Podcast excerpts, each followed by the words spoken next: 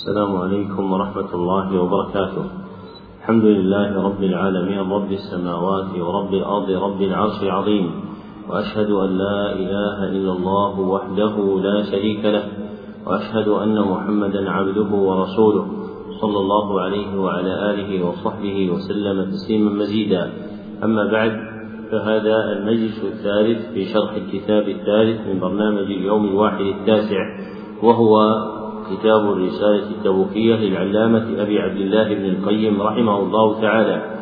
وقد انتهى بنا البيان إلى قوله فصل فهذا حكم الأتباع الأشقياء. نعم.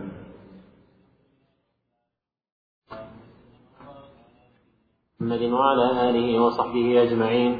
اللهم اغفر لنا ولشيخنا وللمسلمين قال العلامة ابن القيم رحمه الله تعالى فصل هذا حكم الأتباع الأشقياء فأما الأتباع السعداء فنوعان أتباع لهم حكم الاستقلال وهم الذين قال الله عز وجل فيهم والسابقون الأولون من المهاجرين والأنصار والذين اتبعوهم بإحسان رضي الله عنهم ورضوا عنه. فهؤلاء هم السعداء الذين ثبت لهم رضا الله عنهم وهم أصحاب رسول الله صلى الله عليه وسلم وكل من وكل من تبعهم بإحسان وهذا يعم وهذا يعم كل من اتبعهم بإحسان. وهذا يعم كل من اتبعهم بإحسان إلى يوم القيامة ولا يختص ذلك بالقرن الذين رأوهم فقط وإنما خص التابعون بمن رأى الصحابة تخصيصا عرفيا ليتميزوا به عمن بعدهم. فقيل التابعون مطلقا لذلك القرن فقط وإلا فكل من سلك سبيلهم فهو من التابعين لهم بإحسان وهو ممن رضي الله عنهم ورضوا عنه. وقيد سبحانه هذه التبعية بأنها تبعية بأنها تبعية بأنها تبعية بإحسان ليست مطلقة. فتحصل بمجرد النسبة والاتباع في شيء والمخالفة في غيره ولكن تبعية ولكن تبعية مصاحبة للإحسان. فإن الباء هنا للمصاحبة والإحسان في المتابعة شرط في حصول رضا الله عنهم وجناته. وقال تعالى هو الذي بعث في الأميين رسولا منهم يتلو عليهم آياته ويزكيهم ويعلمهم الكتاب والحكمة وإن كانوا وإن كانوا من قبل لفي ضلال مبين. وآخرين منهم لما يلحقوا بهم وهو العزيز الحكيم. ذلك فضل الله يؤتيه من يشاء والله ذو الفضل العظيم. فالأولون هم فالأولون هم الذين أدركوا رسول الله صلى الله عليه وسلم وصحبه والآخرون هم الذين لم يلحقوا والآخرون الذين لم يلحقوا بهم هم كل من بعدهم على منهاجهم إلى يوم القيامة. فيكون التأخر وعدم اللحاق بهم في الزمان. وفي الآية قول آخر من المعنى إن المعنى لم يلحقوا بهم في الفضل والمرتبة بل هم دونهم فيكون عدم اللحاق في الرتبة. والقولان كالمتلازمين فإن من بعدهم لا يلحقون بهم لا في الفضل ولا في الزمان فهؤلاء الصنفان هم السعداء. وأما من لم يقبل هدى الله الذي بعث به الذي بعث الذي بعث به رسوله ولم يرفع به رأسا فهو من الصنف الثالث وهم الذين حملوا التوراة ثم لم يحملوها. وقد ذكر النبي صلى الله عليه وسلم أقسام الخلائق بالنسبة إلى دعوته وما بعثه الله به من الهدى في قوله صلى الله عليه وسلم. مثل ما بعثني الله به من الهدى والعلم كمثل غيث أصاب أرضا فكانت منها طائفة طيبة قبلت الماء فأنبتت الكلأ والعشب الكثير وكان منها جادب أمسكت الماء فسقى الناس وزرعوا وأصاب طائفة وأصاب طائفة أخرى. إنما هي قيعان لا تمسك ماء ولا تنبت كلأ. فذلك مثل من فقه في دين الله ونفعه ما بعثني الله به ومثل من لم يرفع بذلك رأسا ولم يقبل هدى الله الذي أرسلت به. فشبه صلى الله عليه وسلم العلم الذي جاء به بالغيث لأن كل منهما سبب الحياة بالغيث سبب حياة الأبدان والعلم سبب سبب حياة القلوب. وشبه القلوب القابلة للعلم بالأرض القابلة للغيث كما شبه سبحانه القلوب بالأودية في قوله تعالى أنزل من السماء ماء فسالت أودية بقدرها. وكما أن وكما أن الأراضين ثلاثة بالنسبة إلى قبول الغيث. إحداها أرض زكية قابلة للشرب والنبات فإذا أصابها الغيث ارتوت منه ثم أنبتت من كل زوج بهيج. فهذا مثل القلب الزكي الذكي فهو يقبل العلم بذكائه ويثمر فيه وجوه الحكم ودين, ودين الحق بذكائه فهو قابل للعلم مثمر لموجبه وفقهه وأسرار معادنه والثانية أرض صلبة قابلة لثبوت الماء فيها وحفظه فهذه ينتفع الناس بورودها والسقي منها والازدراع. وهذا مثل القلب الحافظ للعلم الذي يحفظه كما سمعه ولا تصرف له فيه ولا استنباط ولا استنباط بل له الحفظ المجرد. فهو يؤدي كما سمع وهو من القسم الذين قال فيهم النبي قال فيهم النبي صلى الله عليه وسلم فرب حامل فقه إلى من هو أفقه منه ورب حامل فقه غير فقيه. فالأول مثل فالأول مثل الغني التاجر الخبير بوجوه المكاسب والتجارات وهو يكسب بماله ما شاء. والثاني مثل الغني الذي لا خبرة له بوجوه الربح والكسب ولكنه حافظ لماله. لا يحسن التصرف والتقلب فيه. والأرض الثالثة أرض القاع وهو المستوي الذي لا يقبل النبات ولا يمسك ماء فلو أصابها من مطر ما أصابها لم تنتفع بشيء منه. فهذا مثل القلب الذي لا يقبل العلم ولا الفقه والدراية فيه. وإنما هو بمنزلة الأرض البهار التي لا تنبت ولا تحفظ الماء. وهو مثل الفقير الذي لا مال له ولا يحسن يمسك مالا فالأول عالم معلم داع إلى الله على بصيرة. فهذا من ورثة الرسل. والثاني حافظ مؤذن لما سمعه فهذا يحمل إلى غيره ما يتجر به المحمول إليه ويستثمر. والثالث لا هذا ولا هذا فهو الذي لم يقبل هدى الله ولا رفع به رأسا فاستوعب هذا الحديث أقسام الخلق في الدعوة النبوية. ومنازلهم منها قسمان سعيدان وقسم شقي. لما فرغ المصنف رحمه الله تعالى من ذكر قسمة الأتباع الأشقياء وأنهم نوعان أحدهما أتباع مشتركون مع متبوعيهم في الضلالة والآخر أتباع مخالفون لمتبوعيهم. شرع بعد يذكر الأتباع السعداء وجعلهم رحمه الله تعالى نوعين. أحدهما أتباع لهم حكم الاستقلال وهم الذين قال الله عز وجل فيهم والسابقون الأولون من المهاجرين والأنصار والذين اتبعوهم بإحسان رضي الله عنهم ورضوا عنه. فهؤلاء هم السعداء الذين ثبت لهم رضا الله عنهم. وهم أصحاب رسول الله صلى الله عليه وسلم وكل من تبعهم بإحسان. وإنما جعل هؤلاء أتباعا على الاستقلال لأن متبوعهم المعظم هو واحد وهو محمد صلى الله عليه وسلم. فباعتبار كونهم مشتركين في الإمام الذي يقتدون به ويتبعونه صاروا أصلا مستقلا وهؤلاء طائفتان إحداهما طائفة شهدت التنزيل وصحبت النبي صلى الله عليه وسلم وهؤلاء هم الصحابة. والأخرى طائفة جاءت بعد موت النبي صلى الله عليه وسلم وهؤلاء لا ينقطعون إلى أن يرث الله الأرض ومن عليها. وهم من آمن بما آمن به من شهد التنزيل وصحب الرسول صلى الله عليه وسلم. فيندرج في هؤلاء القرن الذي كان بعده فمن بعدهم فمن بعدهم إلى يومنا هذا بشرط أن يكونوا على الإحسان أي على ما كان عليه النبي صلى الله عليه وسلم. واسم التابعين بإحسان غير مختص بفترة بمدة من الزمن كانت بعد الصحابة رضي الله عنهم ومن أهل العلم من المتأخرين من جعل التابعين بإحسان من الصحابة وهم الذين أسلموا بعد فتح مكة وروي فيه حديث عند أحمد إلا أنه لا يصح والصحيح أن التابعين بإحسان اسم لكل من جاء بعد موت النبي صلى الله عليه وسلم فآمن بما آمن به أصحاب النبي صلى الله عليه وسلم وكان على الإحسان وتندج بذلك قرون الأمة كافة. ثم بين المصنف رحمه الله تعالى أن هؤلاء تبعيتهم هي تبعية بإحسان فليست مطلقة فتحصل بمجرد النسبة والاتباع في شيء والمخالفة بغيره ولكنها تبعية مصاحبة للإحسان. ثم أورد قول الله عز وجل في سورة الجمعة هو الذي بعث للأميين رسولا منهم يتلو عليهم آياته حتى قال وآخرين منهم لما يلحقوا بهم وهو العزيز الحكيم.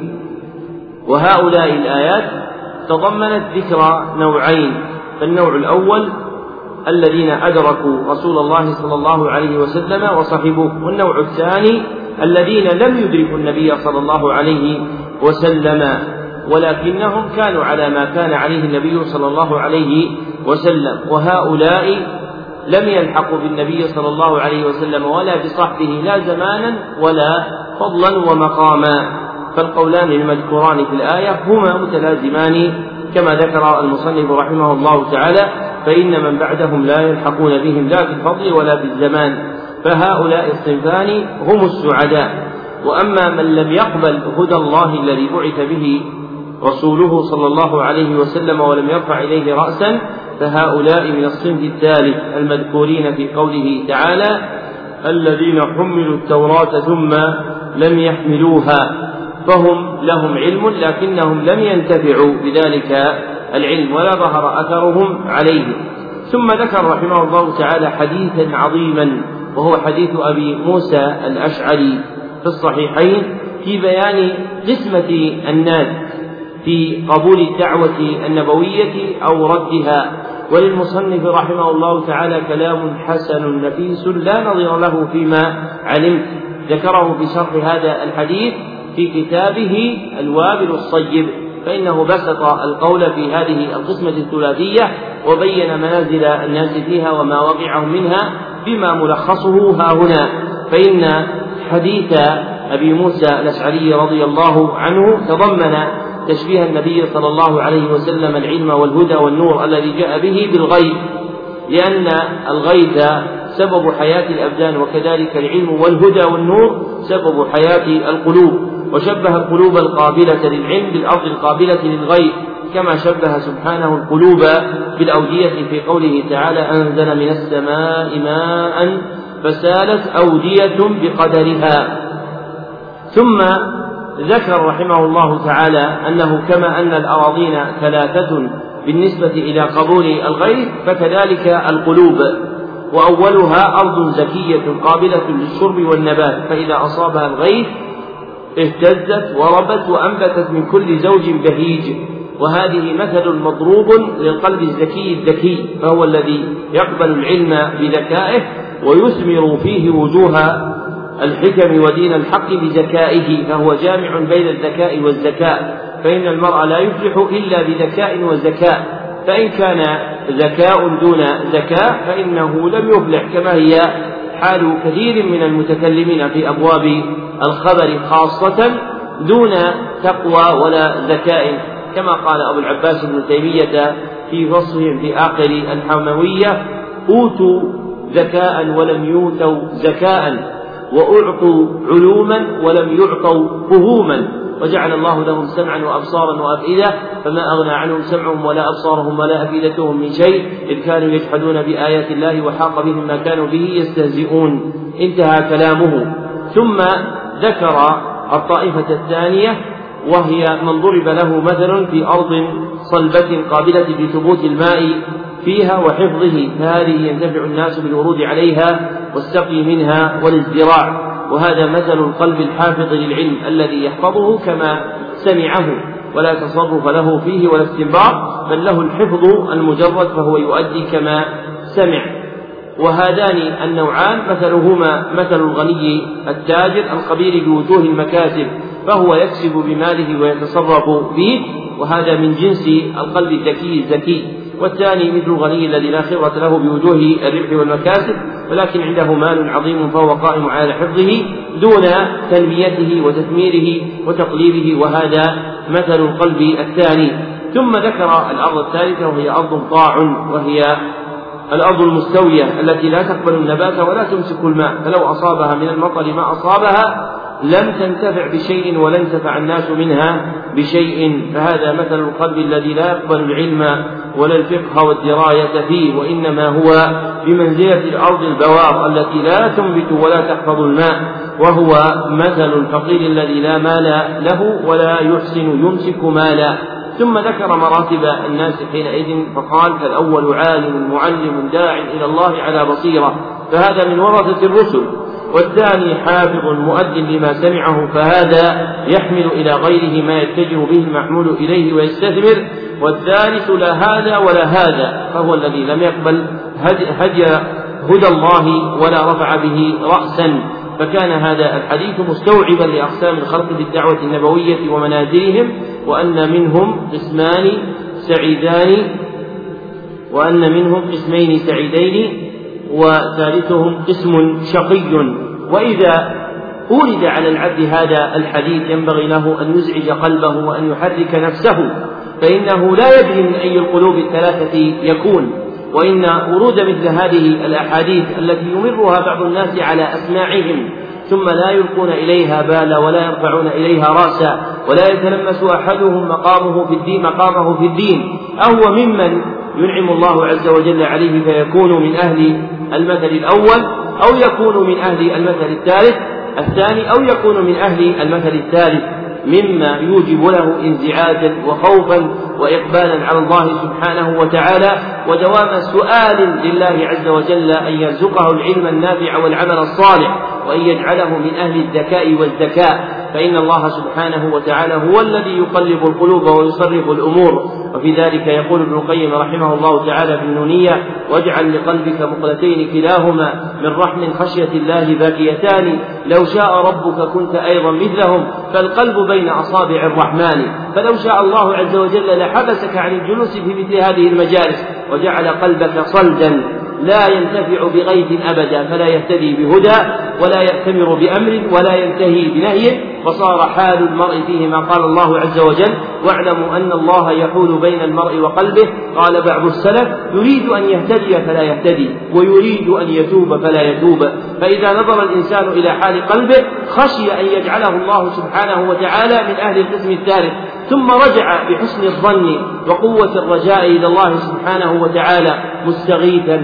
ملتمسا داعيا خاشعا خاضع خاضعا راغبا راهبا إلى الله أن يجعله من أهل العلم والذكاء والزكاء الذي يقربه إلى الله. لا الذي يقربه إلى المناصب والرئاسات والجاهات والجاه والمقام في الدنيا؟ فإن هذا لا يغني عن الإنسان شيئا وكل ما فوق التراب تراب. ولكن المقصود أن تلفي وتلقى العلم الذي يقربك عند الله سبحانه وتعالى. ومن عجائب الأخبار أن مصنف هذا الكتاب رأى شيخه أبا العباس ابن تيمية رحمه الله تعالى بعد موته فسأله عن مقامه فأخبره أنه في مقام عظيم ثم أخبره بأنه هو في مقام أبي بكر بن خزيمة. فالرقي والصعود عند الله عز وجل في الدرجات باعتبار المقامات هو بحسب ما يناله الإنسان من العلم الصحيح النافع. المقرب إلى الله سبحانه وتعالى فنسأله سبحانه وتعالى بأسمائه الحسنى وصفاته العلى أن يرزقنا علما نافعا وعملا صالحا وأن يهب لنا الزكاء والذكاء. نعم. الله فصل. وأما النوع الثاني من الأتباع السعداء فهم أتباع المؤمنين من ذريتهم من ذريتهم الذين لم الذين لم يثبت الذين لم يثبت لهم حكم التكليف في دار الدنيا وإنما هم مع آبائهم تبع لهم. تبع لهم تبع لهم. قال الله تعالى فيهم والذين آمنوا واتبعتهم ذريتهم بإيمان ألحقنا بهم ذريتهم وما ألتناهم من عملهم من شيء. كل امرئ بما كسب رهين. أخبر سبحانه أنه ألحق ذرية بآبائهم في الجنة كما أتبعهم إياهم في الإيمان ولما كان ذرية لا عمل لهم يستحقون به تلك الدرجات تلك الدرجات. قال تعالى وما ألتناهم من عملهم من شيء.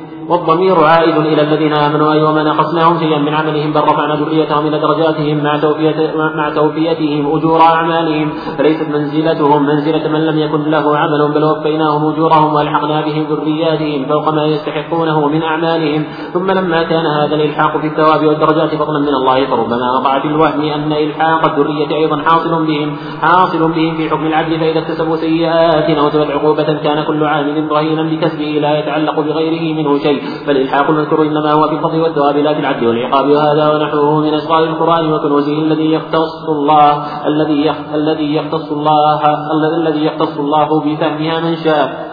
فقد تضمنت هذه الآيات فقد تضمنت هذه الآيات أقسام الخلائق كلهم سعدائهم وأشقيائهم السعداء المتبوعين والأتباع والأشقياء المتبوعين والأتباع. فعلى العاقل الناصح من نفسه أن ينظر من أي الأقسام هو ولا يغتر بالعادة ويخلد إلى البطالة. فإن فإن كان من قسم فإن كان من قسم سعيد فإن كان من قسم سعيد انتقل منه إلى ما فوقه وبذل جهده والله ولي التوفيق والنجاح وإن كان من قسم شقي انتقل منه إلى القسم السعيد في زمن الإمكان قبل أن يقول يا ليتني اتخذت مع الرسول سبيلا. ذكر المصنف رحمه الله تعالى في هذا الفصل النوع الثاني من الأتباع السعداء وهم أتباع المؤمنين من ذرياتهم الذين لم يثبت لهم حكم التكليف في دار الدنيا أي الذين لم يتعلق بهم خطاب الأمر والنهي. كمن مات صغيرا أو غير ذلك وهؤلاء يكونون مع آبائهم تبع لهم كما قال الله عز وجل الذين آمنوا واتبعتهم ذريتهم بإيمان ألحقنا بهم ذريتهم وما ألتناهم من عملهم من شيء يعني ما أنقصناهم من عملهم من شيء. فأخبر الله عز وجل أن الذرية تبع للآباء وذلك فضل منه سبحانه وتعالى عليهم. فوفاهم الله عز وجل جزاء أعمالهم وزادهم فضلا بأن ألحق بهم ذرياتهم. وهذا الإلحاق هو في الفضل دون العدل لأن كل نفس بما كسبت رهينة. ثم ذكر رحمه الله تعالى أن الآيات المتقدمة تضمنت أقسام الخلائق كلهم سعدائهم وأشقيائهم السعداء المتبوعين والأتباع والأشقياء المتبوعين والأتباع. ثم قال واعظا وموصيا فلعل العاقل فعلى العاقل الناصح لنفسه أن ينظر من أي الأقسام هو ولا يغتر بالعادة ويخلد إلى البطالة. فإن كان من قسم سعيد انتقل منه إلى من فوق ما فوقه وبذل جهده والله ولي التوفيق والنجاح وإن كان من قسم شقي انتقل منه إلى القسم السعيد في زمن الإمكان أي زمن العمل وهو دار الدنيا فهي التي يمكن للإنسان فيها أن يرقي نفسه وأن يرتفع برتبتها من الحضيض إلى العلو قبل أن يقال أن يقول يا ليتني اتخذت مع الرسول سبيلا. أحسن الله إليكم. فصل والمقصود والمقصود بهذا أن من أعظم التعاون على البر والتقوى التعاون على سفر الهجرة إلى الله ورسوله باليد واللسان والقلب مساعدة ونصيحة وتعليما وإرشادا ومودة. ومن كان هكذا مع عباد الله كان الله بكل خير إليه أسرع وأقبل الله إليه بقلوب عباده فتح على قلبه أبواب العلم ويسره ليسرا ومن كان بالضد فبالضد. وما ربك بظلام للعبيد. فإن قلت فقد أشرت إلى سفر عظيم وأمر جسيم تمازاد هذا السفر وما طريقه وما مركبه. مركبه قلت زاده العلم الموروث عن خاتم الأنبياء صلى الله عليه وسلم ولا زاد له سواه فمن لم يحصل هذا الزاد فلا يخرج من بيته وليقعد مع الخالفين. فرفقاء التخلف البطالون أكثر من أن يحصوا.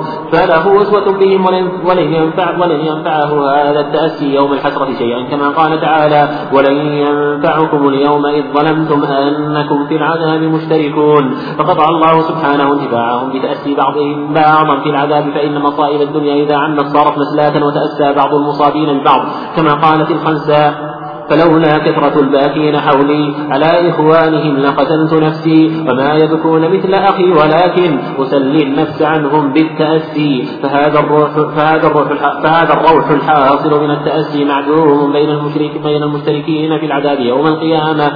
وأما, طريقه فهو بذل الجود واستفراغ الوسع فلن ينال بالمنى ولا يدرك بالهوينا وإنما كما قيل فخذ غمرات الموت واسمو إلى العلا. فخذ غمرات الموت واسمو إلى العلا لكي تدرك العز الرفيع الدائم. فلا خير في نفس تخاف من الردى ولا همة تصبو إلى لوم لائم. ولا سبيل إلى ركوب هذا الظهر إلا بأمرين. أحدهما أن لا يصبو بحق إلى لومة لائم فإن اللوم يدرك الفارس فيصرعه عن فرسه ويجعله طريحا في الأرض. والثاني أن تهون عليه نفسه في الله فيقدم حينئذ ولا يخاف الأهوال. فمتى خافت النفس تأخرت وأحكمت وأخرجت إلى الأرض ولا يتم له هذا الأمران إلا بالصبر. فمن صبر قليلا صارت تلك الأهوال ريحا رخاء في حقه تحمله بنفسها إلى مطلوبه فبينما هو يخاف منها إذ صارت أعظم أعوانه وخدمه وهذا أمر لا يعرفه إلا من دخل فيه. وأما مركبه فصدق اللجأ إلى الله والانقطاع إليه بكليته وتحقيق الافتقار إليه من كل وجه والضراعة إليه وصدق التوكل عليه والاستعانة به والانطراح بين يديه كالإناء المكلوم المكسور الفارغ الذي لا شيء فيه يتطلع إلى قيمه ووليه أن يجبره ويلم شعثه ويمده بفضله ويستره فهذا الذي يرجى له أن يتولى الله هدايته وأن يكشف له ما خفي على غيره من طريقه. هذه الهجرة ومنازلها فصل ورأس ورأس ورأس مال الأمر وعموده وفي ذلك إنما هو دوام التفكر وتدبر وتدبر آيات القرآن بحيث يستولي على الفكر ويشغل القلب فإذا صارت معاني القرآن مكان الخواطر من قلبه وهي الغالبة عليه بحيث يصير إلى إليها مفزعه وملجأه. تمكن حينئذ الإيمان من قلبه وجلس وجلس على كرسيه وصار له التصرف وصار هو الآمر المطاع أمره فحينئذ يستقيم له سيره ويتضح له الطريق وتراه ويتضح له الطريق وتراه ساكنا وهو يباري الريح.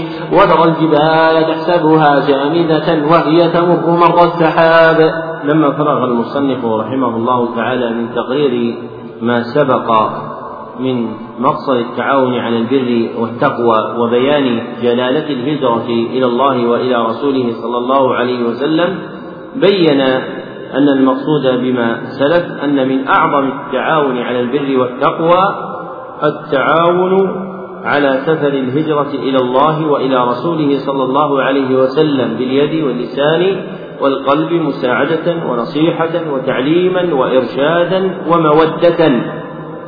فمن أعمل نفسه في هذا المقصد وحمل على خيله ورجله طلبا لإصلاح الناس متعاونا معهم على البر والتقوى في تحريك جموعهم إلى هجرة قلوبهم إلى الله ورسوله صلى الله عليه وسلم فذلك من أعظم النصيحة لهم والبر بهم. ومن كان هكذا مع عباد الله كان الله بكل خير إليه أسرع وأقبل الله إليه بقلوب عباده. فإنه على قدر تصفية الأحوال تكون تصفية فإنه على قدر تصفية الأعمال تكون تصفية الأحوال. قاله أبو الفرج ابن الجوزي في صيد خاطره فمن صفت أعماله في صدق طلابه وصحة مقصوده متعاونا على البر والتقوى مع الخلق في حملهم على الهجرة إلى الله وإلى رسوله صلى الله عليه وسلم عليه حصل هذا الخير وفتح الله على قلبه أبواب العلم ويسره لليسر ومن كان بالضد فالضد وما ربك بظلام للعبيد. ثم ذكر رحمه الله تعالى سؤال سائل حمله عليه ما انتهت إليه الحال وهو قوله فقد أشرت إلى سفر عظيم وأمر جسيم فما زاد هذا السفر وما طريقه وما مركبه ثم أجاب عنه مبينا زاده وطريقه ومركبه فقال في الأول قلت زاده العلم الموروث عن خاتم الأنبياء صلى الله عليه وسلم فالزاد الكامل النافع في الهجرة بالقلوب إلى الله وإلى رسوله صلى الله عليه وسلم هو العلم الذي جاء به النبي صلى الله عليه وسلم. فمن لم يحصل له هذا الزاد فلا يخرج من بيته وليقعد مع القاعدين. فرفقاء التخلف البطالون أكثر من أن يحصوا فله أسوة بهم. وأما من كان زاده العلم الموروث عن النبي صلى الله عليه العلم الموروث عن النبي صلى الله عليه وسلم فإنه لا يزال يتقلب بين نعيم ونعيم وخير وخير وفضل وفضل. ومن أعمل ذهنه في العلم الموروث عن النبي صلى الله عليه وسلم وجد فيه شيئا عظيما تضيق الأوقات عن جمعه وتكل الأذهان عن استظهاره ولكن من صدق مع الله عز وجل فتح الله عز وجل له أنواع الفتوحات. ومن دلائل ذلك ما ذكره ابن العربي في كتابه في أحكام القرآن أنه هو وجماعة من أصحابه من المالكية تذاكروا في بغداد. آية الطهارة فاستنبطوا منها أكثر من خمسين وثمانمائة حكم. وذكر ابن حجر في فتح الباري أن ابن المنذر رحمه الله تعالى استخرج من حديث صفة حج النبي صلى الله عليه وسلم من حديث جابر أكثر من ألف فائدة. فزاد القلوب في العلم الموروث عن النبي صلى الله عليه وسلم أعظم من كل زاد سواه. ومن عدل عنه إلى غيره فإنه لا يحصل شيئا وسيندم على فعلته التي فعل ولن يجد له من يواسيه عليها لأنه ذهب وقت المواساة. وربما كان في حال الناس في الدنيا مسلاة يخفف بها بعضهم عن بعض أثر الآلام. وأما في الآخرة فلا مسلاة لأهلها فالأمر كما قال ابن القيم فهذا الروح الحاصل يعني الفرج بعد الشدة الحاصل من التأتي معدوم بين المشتركين في العذاب يوم القيامة لأن انتفاعهم بذلك مسلاكا كان في الدنيا وأما في الآخرة فلا محل لذلك. ثم بين طريقه بقوله وأما طريقه فهو بذل الجهد واستفراغ الوسع فلن ينال بالمنى ولن يدرك بالهوينة وإنما كما قيل وخذ غمرات الموت واسم إلى العلا.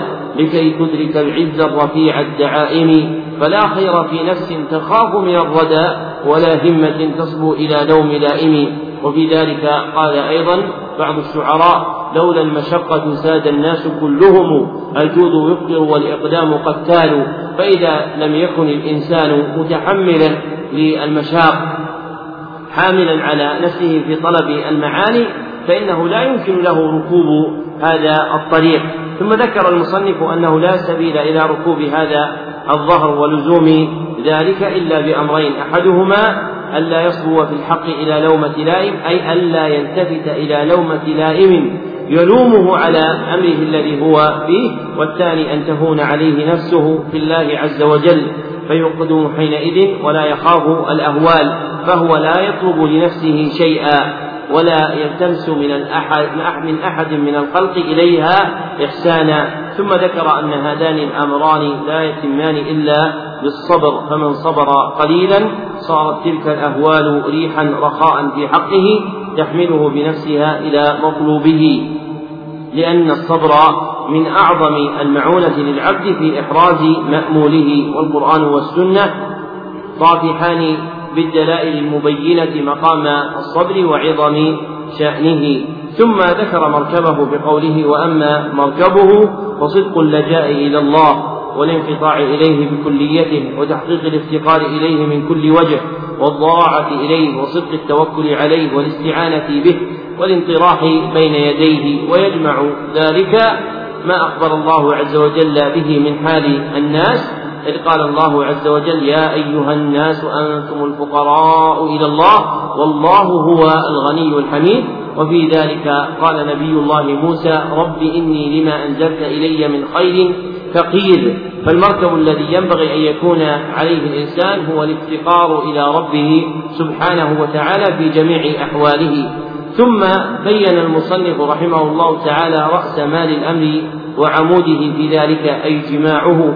الذي يلم شتاته ويضم شمله فذكر أنه دوام التفكر والتدبر في آيات القرآن الكريم بحيث يستولي على الفكر ويشغل القلب. فإذا صارت معاني القرآن مكان الخواطر من قلبه وهي الغالبة عليه بحيث يصير إليها مفزعه وملجأه تمكن حينئذ الإيمان من قلبه وجلس على كرسيه وصار له التصرف وصار هو الآمر المطاع أمره فحينئذ يستقيم له سيره ويتضح له الطريق وتراه ساكنا وهو يباري الريح وترى كما قال تعالى وترى الجبال تحسبها جامدة وهي تمر مر السحاب فحاله كما قال الأول من لي بمثل سيرك المدلل تمشي رويدا وتجي في الأول. فهو يمشي مؤتئدا متوكلا على الله سبحانه وتعالى لأن مناط قلبه ودوران فكره هو في تدبر آيات القرآن الكريم. وإذا جعل الإنسان آيات القرآن الكريم محل الخواطر التي ترد على قلبه من نوازع الدنيا والآخرة فإنه تتفجر منه من قلبه أنواع العلوم والفهوم بما لم يتكلم به أحد من الماضين. لأن العلم منن إلهية ومنح ربانية فإذا أقبل الإنسان على كلام الله سبحانه وتعالى وجد أصل العلم ومنبعه ومعدنه الذي يخرج منه أنفع العلم وأطيبه. كما قال ابن عباس جميع العلم في القرآن لكن تقاصر عنه أفهام الرجال. فمن أقبل على القرآن الكريم فتحت له أنواع من العلوم في أبواب العلم كله منقوله ومعقوله خبره وطلبه. لكن ذلك يحتاج إلى آلة عظيمة مفتاحها ما سئل عنه الشيخ عبد الرحمن الدوسري رحمه الله تعالى عن آلة المفسر فقال أولها فرحه بالقرآن الكريم. فإذا كان العبد فرحا بالقرآن الكريم محبا له راغبا فيه كثير القراءة والتدبر له فإنه يفتح له في فهمه. ثم إذا صحب ذلك دوام النظر فيه ولو كان حافظا له فإنه يفتح له من الفهم بالتكرار والنظر مرة بعد مرة ما لا يحصل له من أول مرة. وعند ابن أبي حاتم الجرح والتعديل عن ابن وهب قال كنا نعجب من نزع مالك من القرآن فسألنا أخته فقالت إنه كان إذا دخل بيته لم يكن له شغل إلا القرآن الكريم يعني في قراءته. فإذا أراد الإنسان أن يعرف مرد الأمر كله بزاد المهاجر إلى ربه وطريقه ومركبه فليعلم أن جماعة وأصله في القرآن الكريم. نعم. الله إليكم فصل. فإن قلت إنك قد أشرت إلى مقام عظيم فافتح لي بابه واكشف لي حجابه وكيف تدبر القرآن وتفهمه والإشراف على عجائبه وكنوزه وهذه تفاسير الأئمة بأيدينا فهل في البين غير ما ذكروه؟ قلت سأضرب لك أمثالا تحتدي عليها وتجعلها إماما لك في هذا المقصد. قال الله تعالى هل أتاك حديث ضيف إبراهيم المكرمين؟ إذ دخلوا عليه فقالوا سلاما قال سلام قوم منكرون. فراغ إلى أهله فجاء بعجل فجاء بعجل سمين فقربه إليهم قال ألا تأكلون؟ إلى قوله الحكيم العليم. فعهدي بك إذا قرأت هذه الآيات وتطلعت إلى معناها وتدبرتها فإنما تطلع, فإنما تطلع منها على أن الملائكة أتوا إبراهيم في صورة أضياف يأكلون وبشروه بغلام عليم وأن امرأته عاجبت من ذلك فأخبرتها الملائكة أن الله قال ذلك ولم يساوز تدبرك غير ذلك. فاسمع الآن بعض ما في هذه الآيات من الأسرار. وكيف تضمنت من أنواع الثناء على إبراهيم؟ وكيف جمعت آداب الضيافة وحقوقها؟ وكيف يراعي الضيف؟ وكيف يراعى الضيف؟ وما تضمنت من الرد على أهل الباطل من الفلاسفة والمعطلة؟ وكيف تضمنت وكيف تضمنت عالما عظيما من أعلام النبوة؟ وكيف تضمنت من جميع صفات الكمال التي مردها إلى العلم والحكمة؟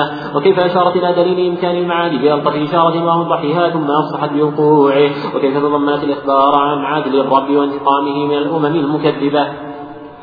وتضمنت ذكر الإسلام والإيمان والفرق بينهما تضمنت بقايات الرب الدالة على توحيده وصدق, رسله وعلى اليوم الآخر. وتضمنت أنه لا ينتفع بهذا كله وتضمنت أنه لا ينتفع بهذا كله إلا من في قلبه خوف من عذاب الآخرة وهم المؤمنون وهم المؤمنون بها. وأما من لا يخاف الآخرة ولا يؤمن بها فلا ينتفع بتلك الآيات. فاسمع الآن بعض التفاصيل. هذه الجملة. قال الله تعالى هل أتاك حديث ضيف إبراهيم المكرمين؟ العظيم افتتح الله سبحانه القصة بصيغة موضوع بصيغة موضوعة للاستفهام وليس المراد به حقيقته من الاستفهام ولهذا قال بعض الناس إن هل في, في, في مثل هذا الموضع بمعنى قد التي تقتضي التحقيق ولكن في ورود الكلام في مثل هذا الاستفهام سر لطيف ومعنى بديع فإن المتكلم إذا أراد أن يخبر مخاطبه بأمر عجيب ينبغي الاعتناء به واحضار الذهن له صدر له الكلام بأداة تنبه سمعه وذهنه للخبر فتارة يصدر بألا وتارة يصدره بهل فيقول هل علمت ما كان من كيف وكيف؟ إما مذكرا به وإما واعظا له مخوفا وإما منبها على عظمة ما يخبره به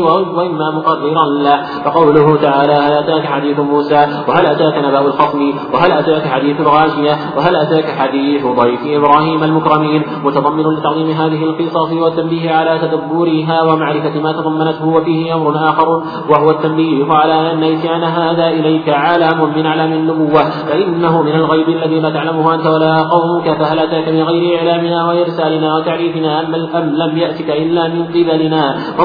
فانظر ظهور هذا الكلام بصيغة الاستفهام وتأمل عظم موقعه في جميع موارده. يشهد أنه من الفصاحة في ذروتها العليا وقوله ضيف, ضيف إبراهيم المكرمين. متضمن لثنائه على خليله إبراهيم فإن في المكرمين قولين أحدهما إكرام إبراهيم لهم ففيه مدح له بإكرام الضيف والثاني أنهم مكرمون عند الله كقوله بل عباد مكرمون. وهو متضمن أيضا لتعظيم خليله ومدحه جعل ملائكته المكرمين أضيافا له فعلى كلا التقديرين في فعلى كلا التقديرين فيه مدح لإبراهيم. وقوله تعالى فقالوا سلاما قال سلام متضمن لمدح آخر لإبراهيم حيث رد عليهم أحسن مما حيوه به فإن تحيتهم باسم منصوب متضمن لجملة فعلية تقديره سلمنا عليك سلاما وتحية إبراهيم لهم باسم مرفوع متضمن لجملة اسمية تقديره سلام ثابت أو دائم أو مستقر عليكم. ولا ريب أن الجملة الاسمية تقتضي الثبوت واللزوم والفعلية والفعلية تقتضي التجدد والحدود. فكانت تحية إبراهيم أكمل وأحسن ثم قال قوم منكرون. وفي هذا من حسن مخاطبة الضيف والتذمم والتذمم منه وجهان من المدح. أحدهما أنه حدث المبتدأ وتقدير أنتم مكرمون أنتم منكرون فتذمم منهم ولم يواجه ولم ولم يواجه ولم يواجههم بهذا الخطاب لما فيه من بعض الاستيحاش. بل قال قوم منكرون. ولا ريب أن حدث المبتدأ في هذا من محاسن الخطاب وكان النبي صلى الله عليه وسلم لا يواجه أحدا بما يكرهه بل يقول ما بال أقوام يقولون كذا ويفعلون كذا. والثاني قوله قوم منكرون. حدث فاعل الإنكار وهو الذي كان أنكرهم كما قال تعالى في موضع آخر نكرهم ولا ريب أن قوله منكر أوضح من أن يقول أنكرتكم وقوله فراغ إلى أهله فجاء بعجل سمين فقربه إليهم قال ألا تأكلون متضمن وجوها من المدح وآداب الضيافة وإكرام الضيف منها قوله فراغ إلى أهله والروغان الذهاب في سرعة واقتفاء وهو يتضمن المبادرة إلى إكرام الضيف والاختفاء ترك تخجيره ولا يعرضه للحياة وهذا بخلاف من يتثاقل من يتثاقل يتبارد على ضيفه ثم يبرز بمرأ منه ويحل سرة النفس النفقة ويزن ما يأكل ويتناول الإناء بمرأ منه ونحو ذلك مما يتضمن تقدير الضيف وحياءه فلفظة راغة في هذين الأمرين. وفي قوله إلى أهله من آخر لما من إشعار بأن كرامة الضيف معدة حاصلة عند أهله وأنه لا يحتاج أن يستقيض من جيرانه ولا يذهب إلى غير أهله. إذ نزل الضيف حاصل عندهم وقوله فجاء بعجل سمين. يتضمن ثلاثة أنواع من المدح أحدها خدمة ضيفه بنفسه فإنه لم يرسل به وإنما جاء به بنفسه الثاني أنه أنه جاءهم بحيوان تام لم يأتهم ببعضه ليتخيروا من ضائب لحمه ما شاء والثالث أنه سمين ليس بمهزول وهذا من نفائس الأموال ولد البقرة السمين فإنهم يعجبون به فمن, فمن كرمه هان عليه ذبحه وإحضاره.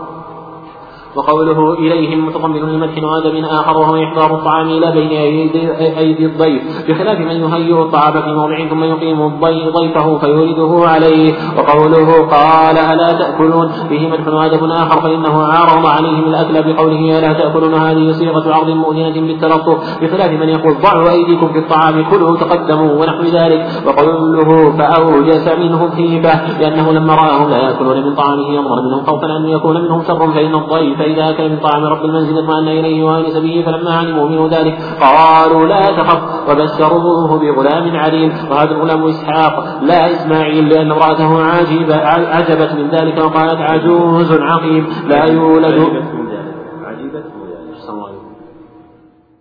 لأن امرأته عجبت من ذلك. وقالت عجوز عقيم لا يولد لمثلي فأنى لي بالولد وأما إسماعيل. فإنه من سريته هاجر وكان ذكره وأول ولده وقد بين سبحانه في سورة هود في قوله تعالى فبشرناها بإسحاق ومن وراء إسحاق يعقوب في هذه القصة نفسها وقول وقوله فأقبلت امرأته في صرة فصكت وجهها. فيه بيان ضعف عقل المرأة وعدم ثباتها. إذ بالغت إلى الندبة وصك الوجه عند هذا الإخبار. وقوله وقالت عجوز عقيم. في حسن أدب المرأة عند خطاب الرجال وقصرها من الكلام على ما يتأدى به. الحاجة فإنها حدثت المبتدأ فلم تقل أنا عجوز عقيم واقتصرت على ذكر السبب الدال على عدم الولادة. لم تذكر غيره وأما في سورة هود. فذكرت السبب المانع منها. ومن إبراهيم وصرحت بالتعجب وقوله قال قالوا كذلك قال ربك متضمن لإثبات صفة قول له وقوله إنه إنه هو الحكيم العليم. متضمن لإثبات صفة الحكمة والعلم اللذين هما مصدر الخلق والأمر فجميع ما خلقه سبحانه صادر عن علمه وحكمته وكذلك أمره وشرعه مصدر عن علمه وحكمته.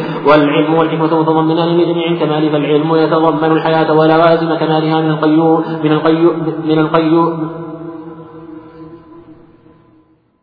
قيومية صلى الله عليه وسلم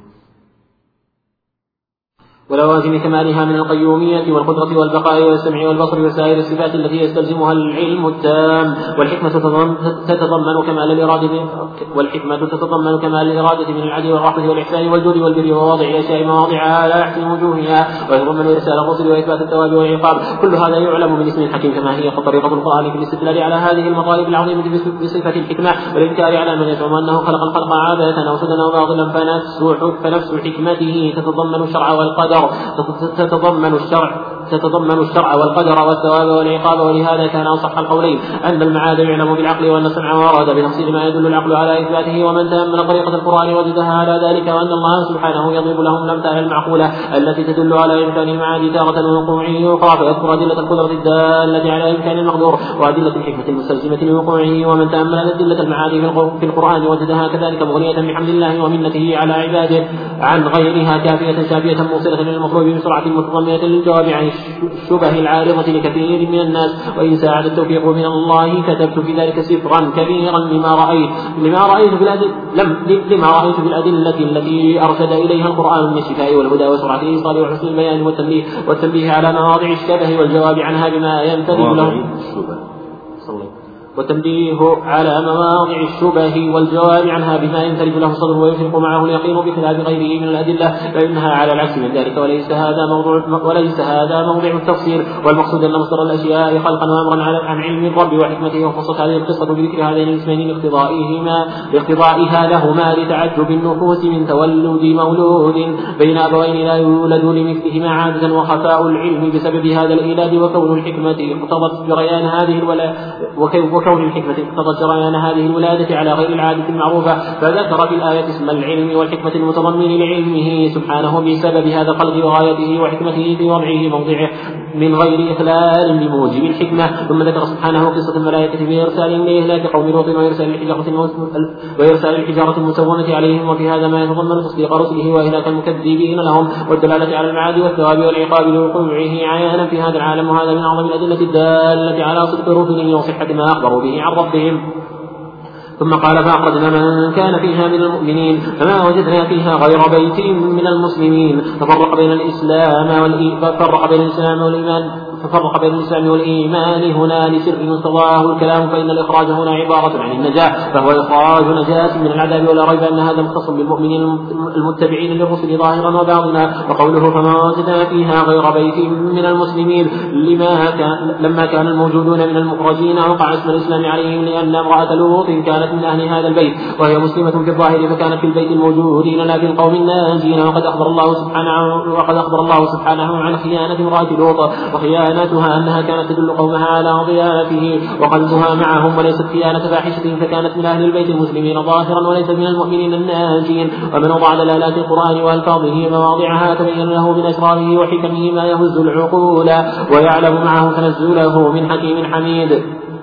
وبهذا خرج الجواب عن السؤال المشهور وهو أن الإسلام أعم من الايمان فكيف استثنى الاعم الأعم من الأخص وقاعده الاستثناء تقتضي العكس. وتبين أن المسلمين مستثنين مما وقع عليه فعل الوجود والمؤمنين غير مستثنين منهم بل هم بل غير مستثنين منهم بل هم بل هم المخرجون الناجون. وقوله تعالى وتركنا فيها آية للذين يخافون العذاب الأليم فيه دليل على أن آيات الله سبحانه وعجائبه التي فعلها في هذا العالم وآثارها دالة عليه وعلى ضد رسله. إنما ينتفع بها من يؤمن بالمعاد ويخشى عذاب الله كما قال تعالى في موضع آخر إن في ذلك لآية لمن خاف عذاب الآخرة وقال تعالى سيذكر سيذكر من يخشى فإن من لا يؤمن بالآخرة غايته أن يقول هؤلاء قوم أصابهم الدهر كما أصاب غيرهم ولا زال الدهر فيه الشقاء والسعادة وأما من آمن بالآخرة ويشفق منها فهو الذي ينتفع بالآيات والمواعظ والمقصود بهذا إنما هو التنذير والتنبيه على تفاوت الأفهام في معرفة القرآن واستنباط أسراره وإثارة كنوزه واعتبر هذا واعتبر بهذا غيره والفضل بيد الله يؤتيه من يشاء.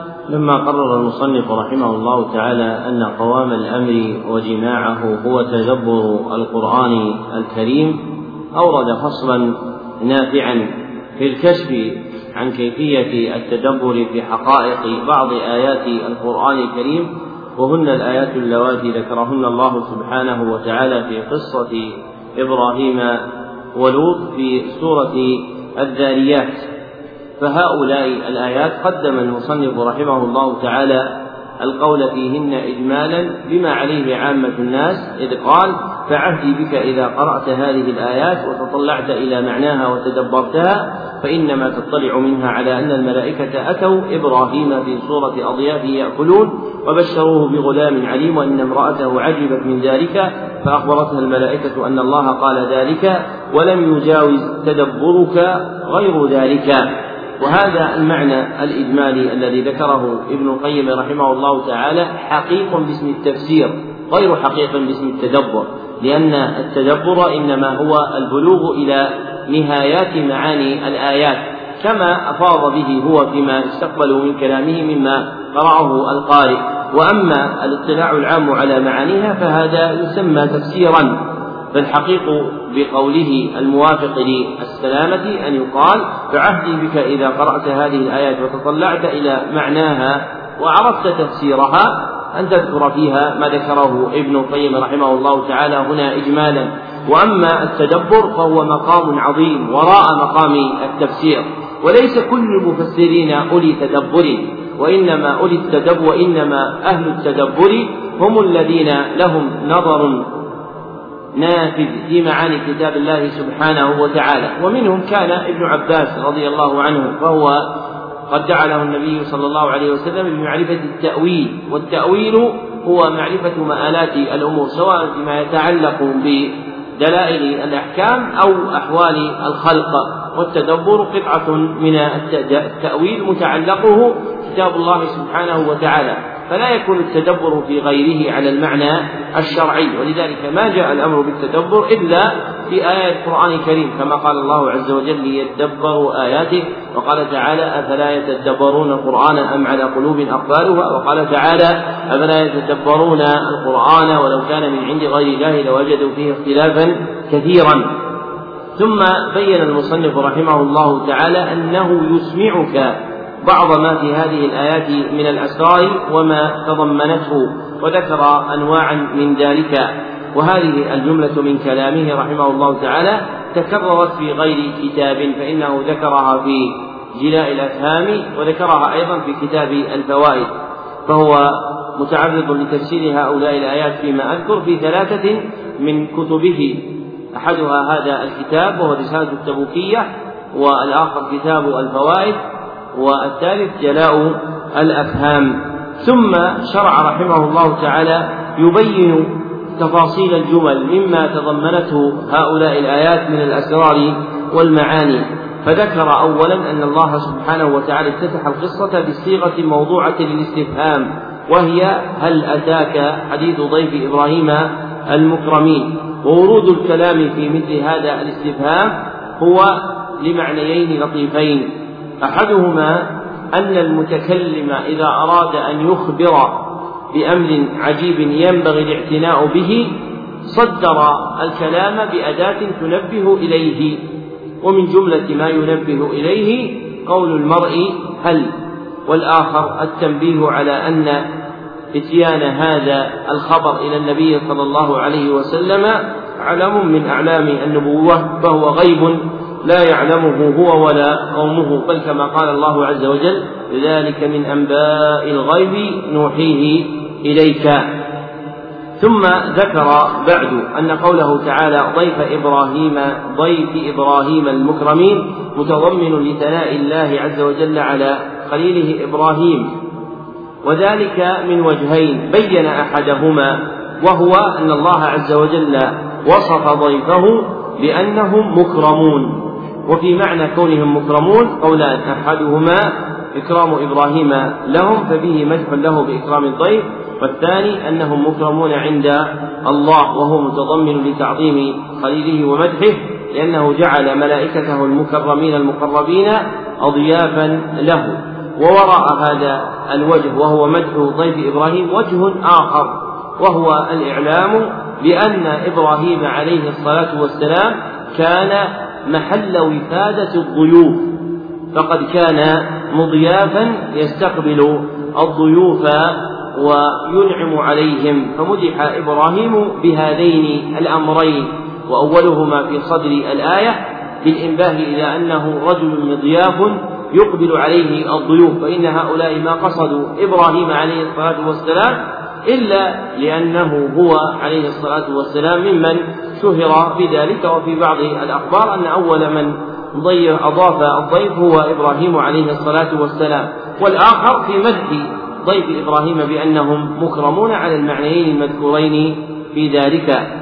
ثم بين أن قوله تعالى فقالوا سلاما قال سلام متضمن لمدح آخر لإبراهيم لأن إبراهيم عليه الصلاة والسلام سلم عليهم بجملة اسمية وهم سلموا بجملة فعلية والجملة الاسمية دالة على الدوام والثبات والاستمرار والجملة الفعلية دالة على التجدد والحدوث والتغير.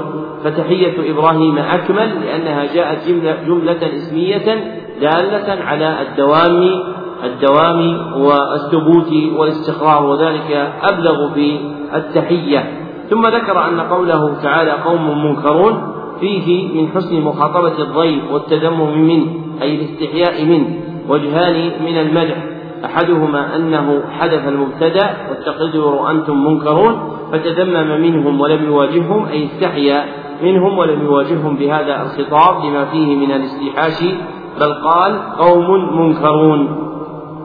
ثم ذكر الوجه الثاني وهو أن قوله قوم منكرون فيه حذف فاعل الإنكار فلم يخبر بأنه هو الذي أنكرهم كما قال تعالى في موضع آخر نكرهم بل قال قوم منكرون ولم يقل أنكرتكم.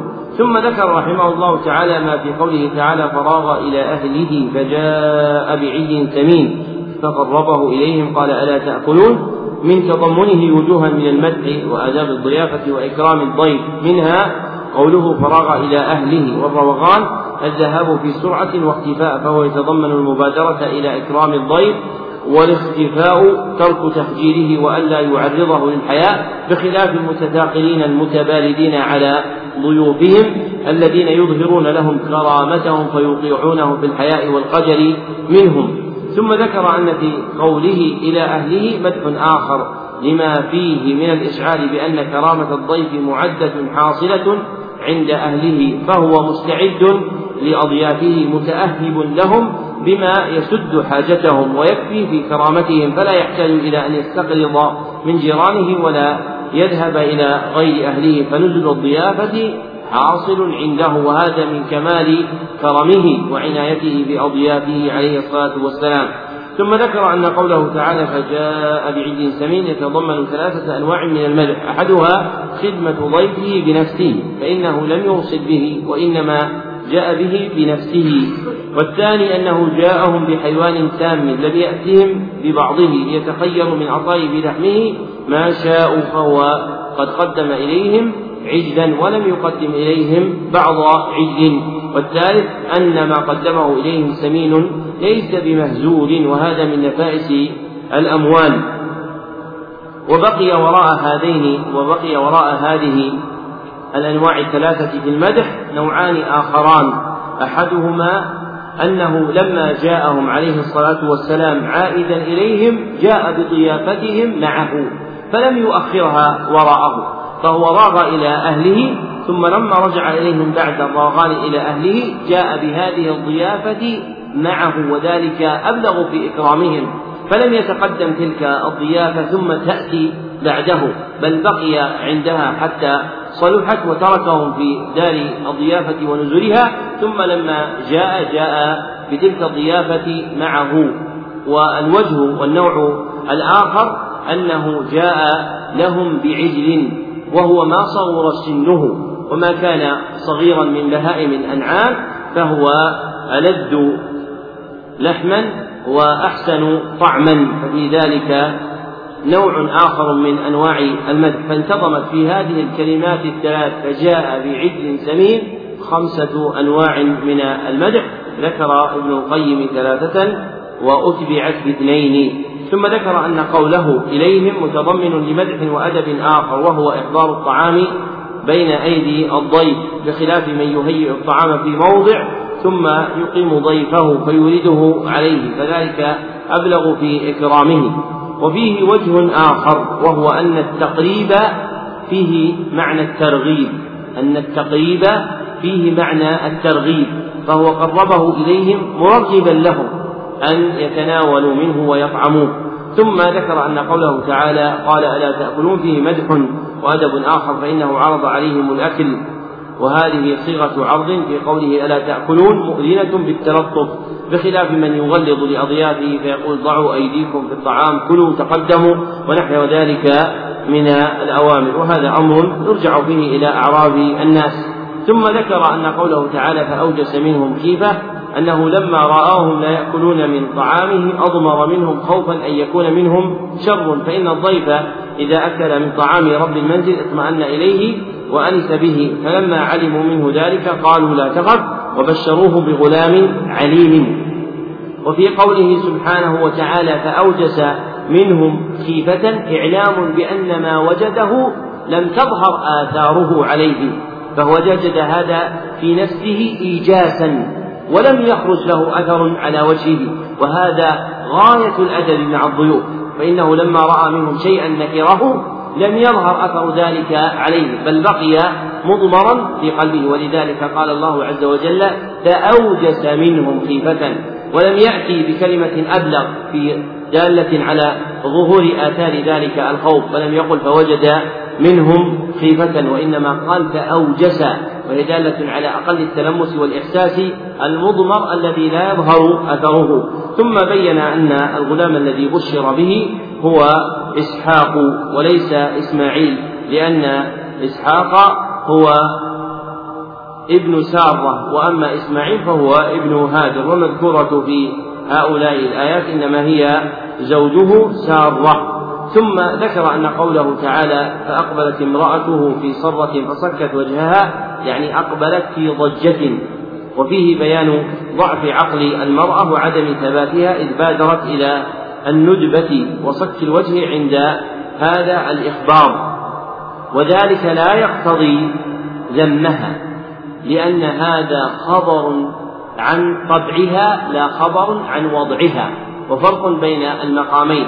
فإن المقام الذي يرد عليه الذم هو الوضع وأما المقام الذي يكون من قبل الطبع فلا يرد عليه الذم فما وصف به النساء من نقص العقل وضعف الحيلة وقلة التدبير وعدم الثبات ليس ذما لهن وإنما هو خبر عن ما هن عليه من الطبع. أما الذي ينقل نفسه إلى ذلك الوضع وله قدرة على غيره فهو الذي يسلط عليه الذنب. فقول ابن القيم وفيه بيان ضعف عقل المرأة وعدم ثباتها أي باعتبار طبعها لا باعتبار وضعها. فإن المرأة ليس لها ليس ليست لها مكنة بأن تتخذ غير هذه الحال. ثم بين أن قوله وقالت عجوز عقيم فيه حسن أدب المرأة عند خطاب الرجال واقتصارها من الكلام على ما يتأدى به الحاجة فإنها حدثت المبتدأ فلم تقل أنا عجوز عقيم واقتصرت على ذكر السبب الدال على عدم الولادة ولم تذكر غيره ثم إنها أبلغت في الكشف عن السبب مما يغني عن زيادة كلام فما مدحت به في كلام ابن القيم ظاهر من وجهين أحدهما في اقتصارها وعدم بسطها للكلام فلم تقل أنا عجوز عقيم وإنما قالت عجوز عقيم. والآخر في كونها أخبرت بما يغني عما وراءه فذكرت سببا مانعا من الولادة وهو كونها عجوزا عقيما فلم تقل أنا عجوز ولم تقل أنا عقيم وإنما جاءت بالجمع بين الأمرين تأكيدا لاستبعاد ذلك. ثم قال وقوله قالوا كذلك قال ربك متضمن لإثبات صفة القول وهو متضمن أيضا لإثبات صفة الربوبية لله عز وجل. ثم قال وقوله إنه هو الحكيم العليم متضمن لإثبات صفة الحكمة والعلم اللذين هما مصدر الخلق والأمر فجميع ما خلقه سبحانه صادر عن علمه وحكمته. وكذلك أمره وشرعه مصدره علمه وحكمته. والعلم والحكمة متضمنان لجميع أنواع الكمال الإلهي. ثم ذكر رحمه الله تعالى طرفا مما يتعلق بحكمة الله سبحانه وتعالى وأن حكمته عز وجل تتضمن الشرع والقدر والثواب والعقاب. وما في القرآن من الدلائل النقلية هو مشتمل أيضا على أجل الدقائق العقلية لأن ذلك هو مقتضى الحكمة والعلم فلا يكون كلام الحكيم العليم إلا وهو متضمن لما يوافق العقول الكاملة الفاضلة. ثم تمنى المصنف رحمه الله تعالى أن يساعد التوفيق من الله بكتابة سفر كبير في هذا المعنى المبين لوجود الأدلة العقلية في القرآن الكريم وما انتظم فيه من معاني الحكمة والعلم. ثم ختم رحمه الله تعالى بالبيان بأن هذه القصة اختصت بذكر هذين الاسمين في آخرها لاقتضائها لهما لتعجب النفوس من تولد مولود بين أبوين لا يولد لمثلهما عادة. فإذا علم أن هذا جرى عن علم وحكمة اندفع ذلك التعجب. وختم آيات القرآن الكريم بالأسماء الإلهية إفرادا أو اقترانا بحر زاخر من العلم. فإن الله سبحانه وتعالى إذا ختم آية باسم على وجه الإفراد. أو ختمه باقترانه مع اسم آخر فاعلم أن ذلك لعلة موجبة. ومن الأسماء الإلهية ما اضطرد اقترانه في القرآن الكريم فتجد أن اسمين من أسماء الله عز وجل يدوم اقترانهما في آيات القرآن الكريم وذلك لعلة داعية. وهذا من أعظم المباحث التي تتعلق بفهم الأسماء الحسنى عند الإفراد والاقتران في كلام الله سبحانه وتعالى. ثم ذكر ابن القيم رحمه الله تعالى أن الله ذكر قصة الملائكة في إرسالهم لإهلاك قوم لوط وإرسال الحجارة المسومة عليهم وفي هذا ما يتضمن تصديق رسله وإهلاك المعذبين والدلالة على المعاد والثواب والعقاب. ثم ذكر أن الله عز وجل قال فأخرجنا من كان فيها من المؤمنين فما وجدنا فيها غير بيت من المسلمين. ففرق بين الإسلام والإيمان بسرد اقتضاه الكلام. هو الذي عبر عنه بقوله فإن الإخراج هنا عبارة عن النجاة يعني فأنجينا من كان فيها من المؤمنين ولا ريب أن هذا مختص بالمؤمنين المتبعين للرسل. وأما قوله تعالى فما وجدنا فيها غير بيت من المسلمين فهذا متعلق بالموجودين من المخرجين. فالموجودون في البيت كانوا يشملهم اسم الإسلام. إما حقيقة وإما على وجه التبع. فلوط عليه الصلاة والسلام كان إسلامه حقيقة وهو مؤمن. وأما امرأته فكانت على وجه التبع. وهذا موجود في القرآن والسنة. يطلق اسم الإسلام على قوم لا يراد أنهم من المسلمين. وإنما هم في الظاهر منهم. ومنه في حديث أبي برزة الأسلمي تنافر قوم من المسلمين إلى كاهن من الكهان. وهؤلاء المتنافرون ليسوا من المسلمين وإنما صورتهم الظاهرة هي صورة المسلمين. وكذلك وقع هذا في حديث معاذ بن جبل في صحيح البخاري لما ذكر تنازع طائفة من المسلمين يوم أحد وهؤلاء ليسوا كلهم مسلمون. بل فيهم منافقون لكن باعتبار الظاهر كلهم يعدون في المسلمين. ولذلك باعتبار الموجودين في البيت هم باعتبار الظاهر من المسلمين. وإذا أدرك هذا المعنى انتفى الإشكال المشهور. الوارد على هؤلاء الآيات أن الإسلام أعم من الإيمان فكيف استثنى الأعم من الأخص؟ وقاعدة الاستثناء تقتضي العكس أن يستثنى الأخص من الأعم. والجواب أن متعلق هذا وذاك مفترقان فمتعلق الإيمان هو الإخراج والإنجاء ومتعلق الإسلام هو الوجدان والكينونة في البيت. ثم ذكر أن الله سبحانه وتعالى قال في آخرها وتركنا فيها آية للذين يخافون العذاب الأليم أن فيه دليلا على أن آيات الله سبحانه وتعالى وعجائبه أبقى آثارها دالة عليه وعلى صدق رسله وإنما ينتفع بها من يؤمن بالمعاد ويخشى عذاب الله سبحانه وتعالى. فأما من لا يؤمن بالآخرة فغايته أن يقول هؤلاء قوم أصابهم الدهر كما أصاب غيرهم ولا زال الدهر فيهم الشقاء بالشقاء والسعادة. وأما من آمن بالآخرة وأشفق منه فهو الذي ينتفع بالآيات والمواعظ.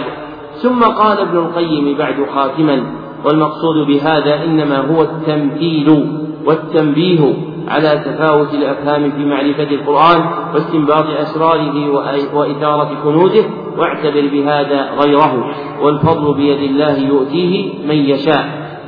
وصدق رحمه الله تعالى فإن من فتح الله عز وجل فهما في القرآن لا تزال الآية الواحدة تخرج له من علومها ما لم يكن يعلمه قبل. وفي ذلك يقول أبو العباس ابن تيمية الحفيد رحمه الله تعالى فإن المرء إذا قرأ سورة الفاتحة مرة بعد مرة ظهر له من آثارها ومعانيها كل مرة ما لم يكن ظاهرا له من قبل انتهى كلامه.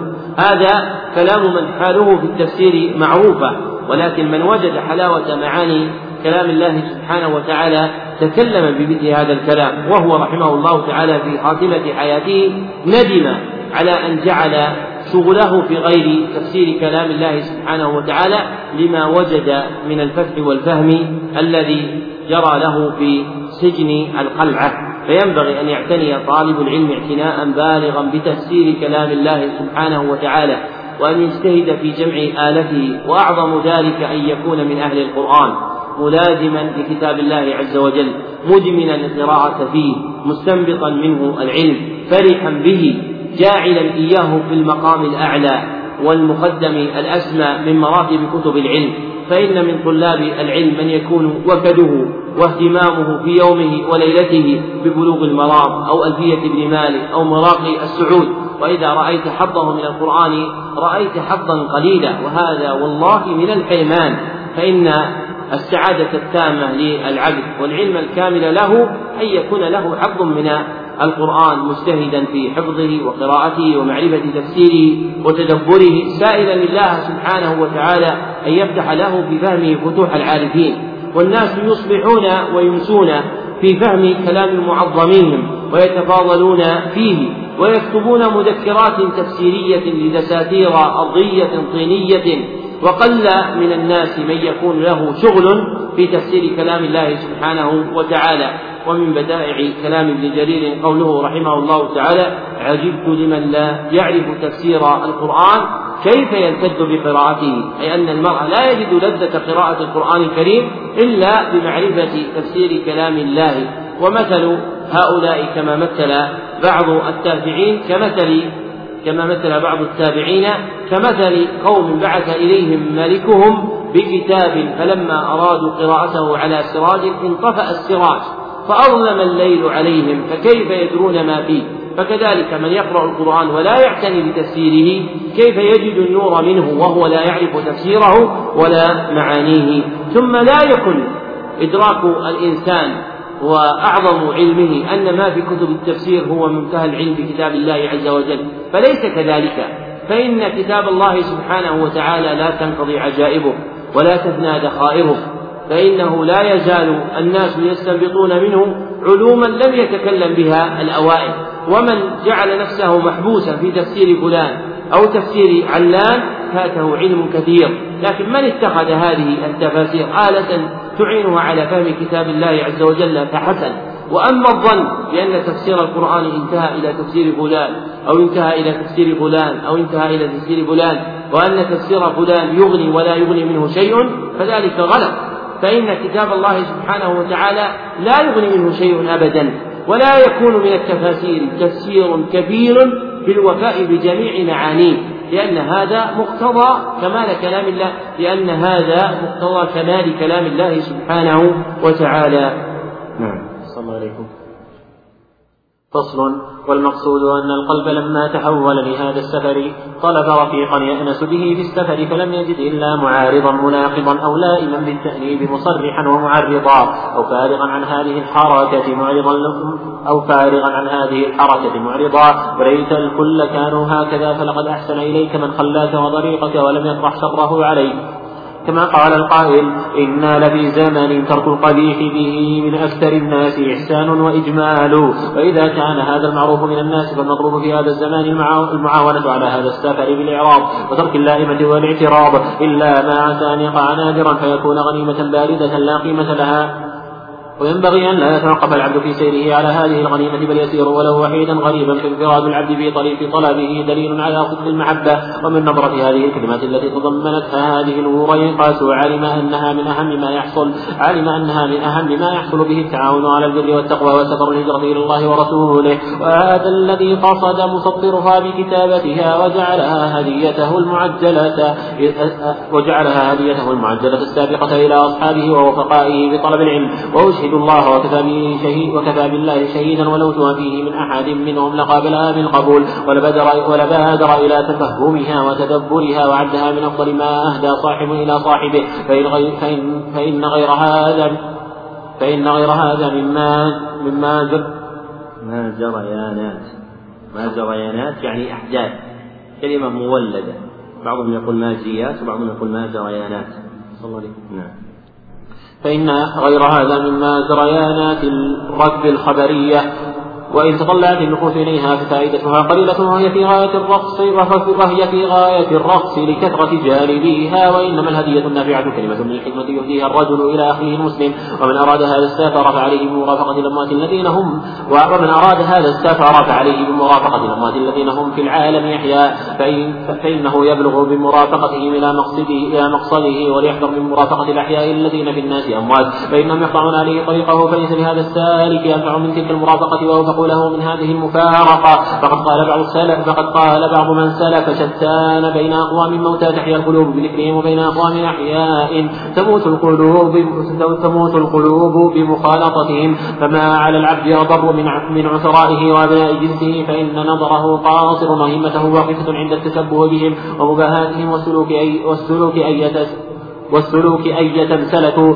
حتى لو دخلوا حتى لو دخلوا جحر ضب لا أحب أن يدخل معهم فمتى ترقت همته من صحبته إلى صحبته فمتى ترقت همته من صحبته إلى صحبته من فمتى ترقت همته من صحبتهم إلى صحبة من أشباحهم مفقودة ومحاسنهم آثارهم الجميلة في العالم المشهودة استحدث بذلك همة أخرى وعملا آخر صار بين الناس غريبا وإن كان فيه مشهورا ونسيبا. ولكنه غريب محبوب يرام الناس فيه وهم لا يرون ما هو فيه يقيم لهذه لهم المعاذير ما استطاع. وينصحهم بجهده وطاقته سائرا فيهم بعينين. عين ناظرة للأمر والنهي بها يأمرهم وينهاهم ويواليهم ويعاديهم ويؤدي إليهم الحقوق ويؤدي إليهم الحقوق ويستوفيها عليهم. وعين ناظرة للقضاء والقدر بها يرحمهم ويدعو لهم ويستغفر لهم ويلتمس لهم وجوه المعاذير فيما لا يخل بأمر ولا يعود في نقض شرع قد وسعتهم بسطته ورحمته ولينه ومعذرته. واقفا عند قوله تعالى خذ العفو وأمر بالعروة وأعرض عن الجاهلين. متدبرا لما تضمنته هذه الآية من حسن المعاشرة مع الخلق وأداء حق الله فيهم والسلامة من شرهم. فلو أخذ الناس كلهم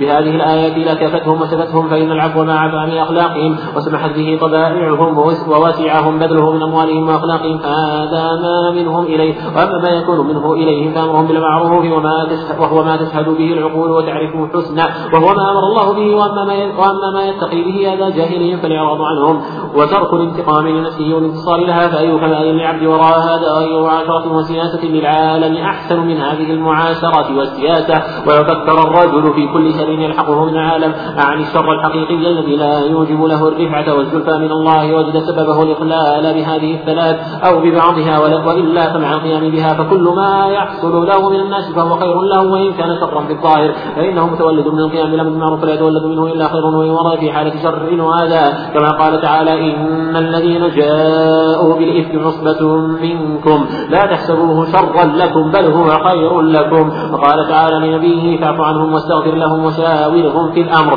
فإذا عزمت فتوكل على الله.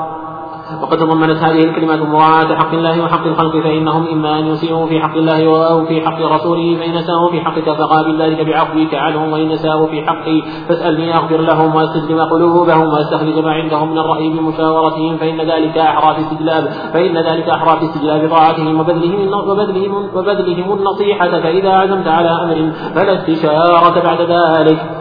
بل توكل على الله وامض لما عزمت عليه من أمرك فإن الله يحب المتوكلين. فهذا وامثاله من الأخلاق التي ادب الله بها رسوله وقال فيه وإنك لعلى خلق عظيم. قالت عائشة رضي الله عنها كان خلقه القرآن وهذه لا تتم إلا بثلاثه إلا بثلاثة أشياء. أحدها أن يكون العود طيبا فأما إذا كانت الطبيعة جافية غليظة يابسة عسر عليها مزاولة ذلك علما وإرادة وعملا بخلاف الطبيعة المقادة اللينة السلسة القياد فإنها مستعده إنما تريد الحرث والبذر الثاني ان تكون النفس قوية غالبة قاهره رفض دواعي البطالة والغي والهوى فإن هذه أعداء الكمال. فإن لم تكن النفس على قهرها وإلا لم تزل مغلوبة مقهورة الثالث علم شاف بحقائق الأشياء وتنزيلها وتنزيلها منازلها يميز به بين الشحم والورم والزجاجة والجوهرة. فإذا اجتمعت فيه هذه فإذا اجتمعت فيه هذه الخصال الثلاثة وساعده التوفيق فهو من القسم الذين سبقت لهم من ربهم الحسنى وتمت لهم العناية وتمت لهم العناية وهؤلاء هم القسم الأول المذكورون في قول النبي صلى الله عليه وسلم. مثل ما بعثني الله به من الهدى والعلم الحديث. وقد تقدم.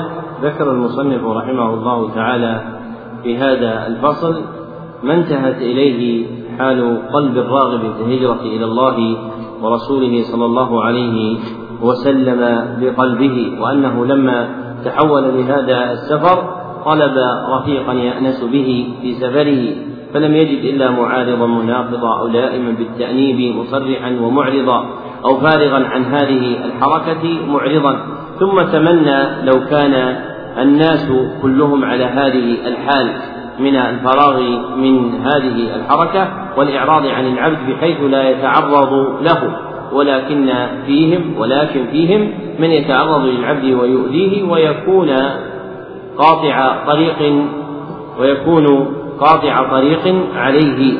ثم ذكر أن العبد إذا فقد الصاحب المؤانس له في سفره فلا ينبغي أن يتوقف في سيره بل يسير ولو وحيدا غريبا. فانفراد العبد في طريق طلبه دليل على صدق المحبة ومما يؤنسه في مسيره ويصبره على سيره ما ذكره المصنف رحمه الله تعالى في مدارج السالكين أن العبد إذا تفرد وآنس الغربة في الطريق فليذكر الغرباء الأولين من الأنبياء والعلماء والشهداء والصالحين وحسن أولئك رفيقا. فإذا تفرد الإنسان في طريقه وبقي وحيدا غريبا فليأنس بأخبار الغرباء الأولين ولينظر إلى أحوالهم وليتمثل سيرهم مقتديا بهم ثابتا على طريقهم.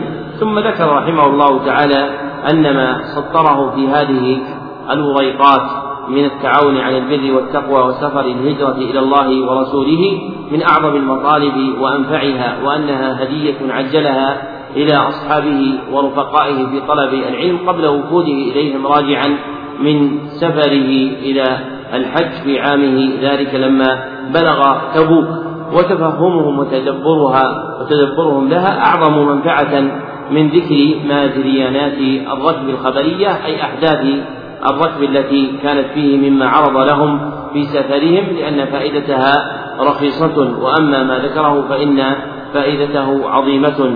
ثم ذكر أن من أراد هذا السفر فعليه بمرافقة الأموات الذين هم في العالم أحياء فإنه يبلغ بمرافقتهم إلى مقصده وليحذر من مرافقة الأحياء الذين في الناس أموات. فإنهم يقطعون عليه طريقه فإن الشيطان وقف للإنسان بطريقه فقطعه عليه وإذا غاب فإن له نوابا فإن للشيطان نوابا هم نواب إبليس يقطعون الناس عن دروب الخير والحق ذكر هذا المعنى أبو الفرج ابن الجوزي. في كتاب ذم الهوى وفي كتاب صيد الخاطر وذكره أيضا ابن القيم رحمه الله تعالى في إغاثة اللهفان. فإذا كان الشيطان بمنأ عنك لكونه مستترا باطنا فإن نواب إبليس من أهل الأرض من قطاع الطريق كثر يقطعون على الناس طرق الخير ويصدونهم عنها ويزهدونهم فيها. وكم من مزهد في العلم والخير والبر والتقوى راغب فيما آلت إليه حال الناس فما أكثر ما تسمع. من يريد أن يستعيض خطاب الناس في المساجد إلى خطابهم في القنوات ظنا أن مخاطبة الملايين تهديهم إلى رب العالمين. مع الغفلة العظيمة عن أن الله سبحانه وتعالى اختار لحفظ الدين المساجد مأوى ومكانا ومأرزا ترجع إليه. وما عدا ذلك من الأحوال التي تحدث للناس كالمدارس والقنوات والإذاعات وغيرها ففيها شيء من الخير. وأما الخير الكامل والنفع التام إنما يكون في المساجد لأنها البيوت التي اختارها الله عز وجل لإقامة دينه وبيان شرعه تعليما وتدريسا وتفهيما.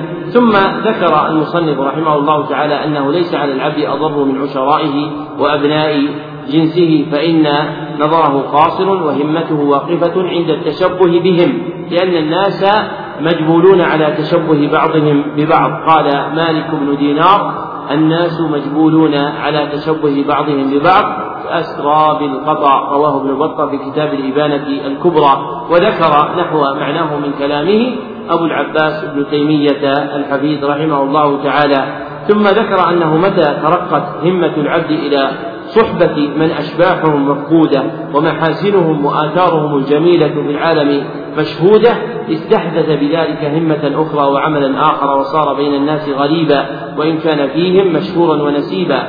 ولكنه غريب محبوب يرى ما الناس فيه وهم لا يرون ما هو فيه. يقيم لهم المعاذير ما استطاع وينصحهم بجهده وطاقته سائرا فيهم بعينين.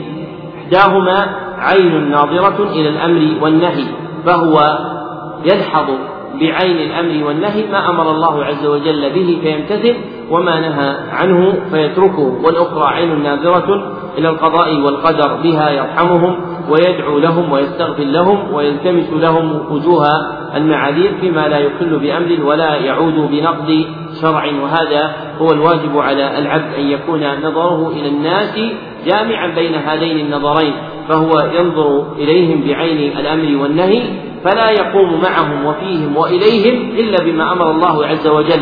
فإذا صاروا على أمر جامع نهى الله عز وجل عنه فإنه لا يكون بهم لصيقا ولا لهم صديقا والثاني نظر بعين القدر برحمتهم وطلب المعاذير إليهم والإحسان إليهم فمهما أساءوا إليه علم أن هذا جار بتقدير الله سبحانه وتعالى عليهم.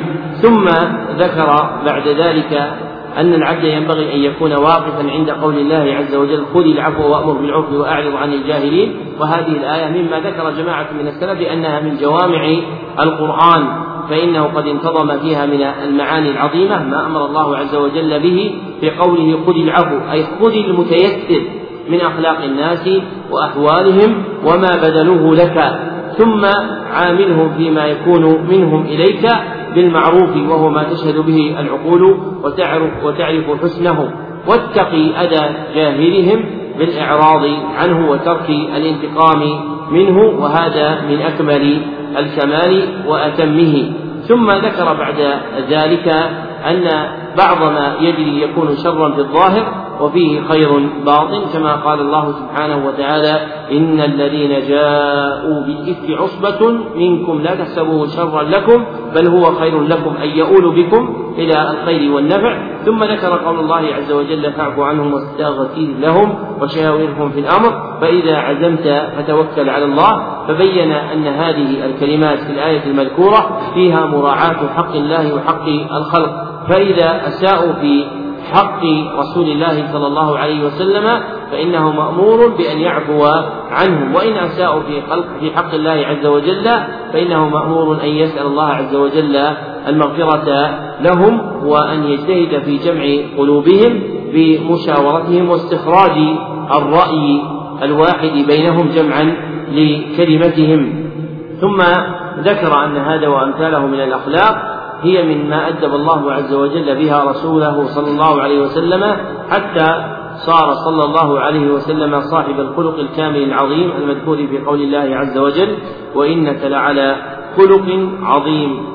وقالت عائشة كما في الصحيح كان خلقه القرآن. ثم بين المصنف رحمه الله تعالى أن هذه الأمور لا يتم إدراكها إلا بثلاثة أشياء أحدها أن يكون العود طيبا أي طبيعة الإنسان طيبة. وفي الصحيح من حديث أبي هريرة إن الله طيب لا يقبل إلا طيبا أي لا يقبل أيضا من طبائع الناس إلا الطبيعة السمحة السهلة.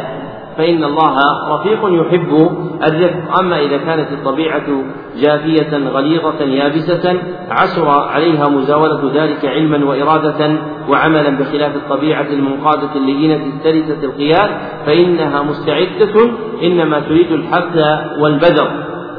وتليين الطبيعة وجعلها سلسة يمكن بالمجاهدة والرياض. فإن الله عز وجل يقسم الأخلاق كما يقسم الأرزاق.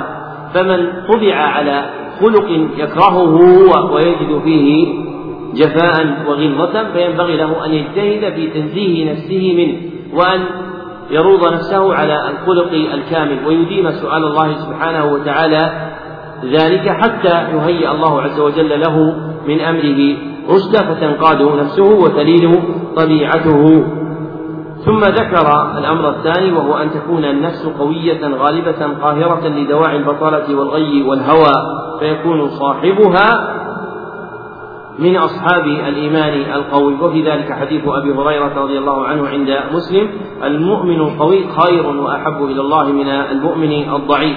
فبالإيمان القوي تكون النفس قوية غالبة قاهرة ظاهرة على دواعي البطالة والغي ثم ذكر ثالثها وهو علم شاف بحقائق الأشياء وتنزيلها منازلها يميز به بين الشحم والورم والزجاجة والجوهرة فلا يرج عليه الباطل ولو أخرج في ثوب حق. فإذا اجتمعت هذه الخصال الثلاثة في العبد وساعده التوفيق فهو من القسم الذين سبقت لهم من ربهم الحسنى وتمت لهم العناية وهؤلاء هم القسم الأول المذكورون في حديث أبي موسى الأشعري المتقدم مثل ما بعثني الله به من الهدى والعلم. الحديث في الصحيحين.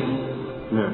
صلى الله عليكم فصل ثم ذكر الشيخ رضي الله ثم ذكر الشيخ رضي الله عنه وأرضاه. أخبار الركب وأشياء إلى أن قال هذا وأول الأمر وآخره إنما هو معاملة الله وحده والانقطاع إليه بكلية القلب ودوام الافتقار إليه. فلو وفى العبد فلو وفى العبد هذا المقام حقه لرأى العجب العجيب من فضل ربه وبره ولطفه ودفاعه عنه والإقبال بقلوب عباده إليه وإسكان الرحمة والمحبة له في قلوبهم. ولكن نقول ربنا غلب علينا لؤمنا وجهلنا وظلمنا وإساءتنا من أدل شيء منه فها نحن مقرون بالتفريط والتقصير. ومن ادعى منا عندك وجاهة فليس إلا دليل حقير. فإن تكلنا إلى أنفسنا تكلنا إلى ضيعة وعجز وذنب وخطيئة. فحسرتاه وأسفاه على رضاك ولو غضب كل أحد سواك.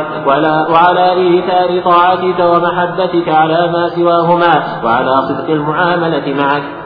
فليتك تحلو والحياة مريرة وليتك ترضى والأنام غضاب وليس الذي بيني وبينك عامر وبيني وبين العالمين خراب. إذا صح منك الود فالكل هين وكل الذي فوق التراب تراب. وقد كان يغني من كثير من هذا التطويل ثلاث كلمات كان يكتب بها بعض السلف إلى بعض فلو نقشها العبد في لوح قلبه يقرأها على عدد الأنفاس لكان ذلك بعض ما يستحق يستحقه وهي من أصلح سريرته أصلح الله علانيته ومن أصلح ما بينه وبين الله أصلح الله ما بينه وبين الناس ومن عمل لآخرته كفاه الله مؤنة الدنيا. وهذه الكلمات برهانها وجودها ولميتها إنيتها والتوفيق بيد الله ولا إله غيره ولا رب سواه. ثم قال رضي الله عنه وأرضاه وليعذر الأصحاب في هذه الكلمات فإنها والله الله نفتة مصدور وتنفس محرور. أقلب طرفي لا أرى من أحب أقلب طرفي لا أرى من أحبه. وفي الحي ممن لا أحب كثير. فهو نفس من قد أكل بعضه بعضا. فهو, فهو نفس فهو نفس من أكل بعضه بعضا. فهو المبتدأ والخبر ومنه الغناء ومنه الطرب. ما في الخيام أخو وجد يطارحه فهو نفس فهو نفس من قد أكل بعضه بعضا فهو المبتدأ والخبر. ومنه الغناء ومنه الطرب. ما في الخيام أخو وجد يطارحه حديث ليلى ولا صب يجاريه. فأحب فأحب, فأحب محبكم مطارحة من بعدت عنه دياره وشط عنه مزاره فهو كما قيل يا ثاويا بين الجوانح والحشا مني وإن بعدت علي دياره عطا على قلب يحبك هائم إن لم تصله تقطعت أعشاره ورحم كئيبا فيك يقضي نحبه أسفا عليك ومن قضت أوطاره لا يستفيق من الغرام وكلما نحوك عنه تهتكت أستاره. وكل ذي شجو يصرف هذا وأمثاله إلى شجوه وهذا مما يستروح إليه المكروه بعض الاسترواح وهيهات هيهات إن القلب لن يقر له قرار حتى يوضع في موضعه ويستقر في مستقبه الذي لا مقر له سواه. كما قيل إذا ما وضعت القلب في غير موضع بغير إناء فهو قلب مضيع.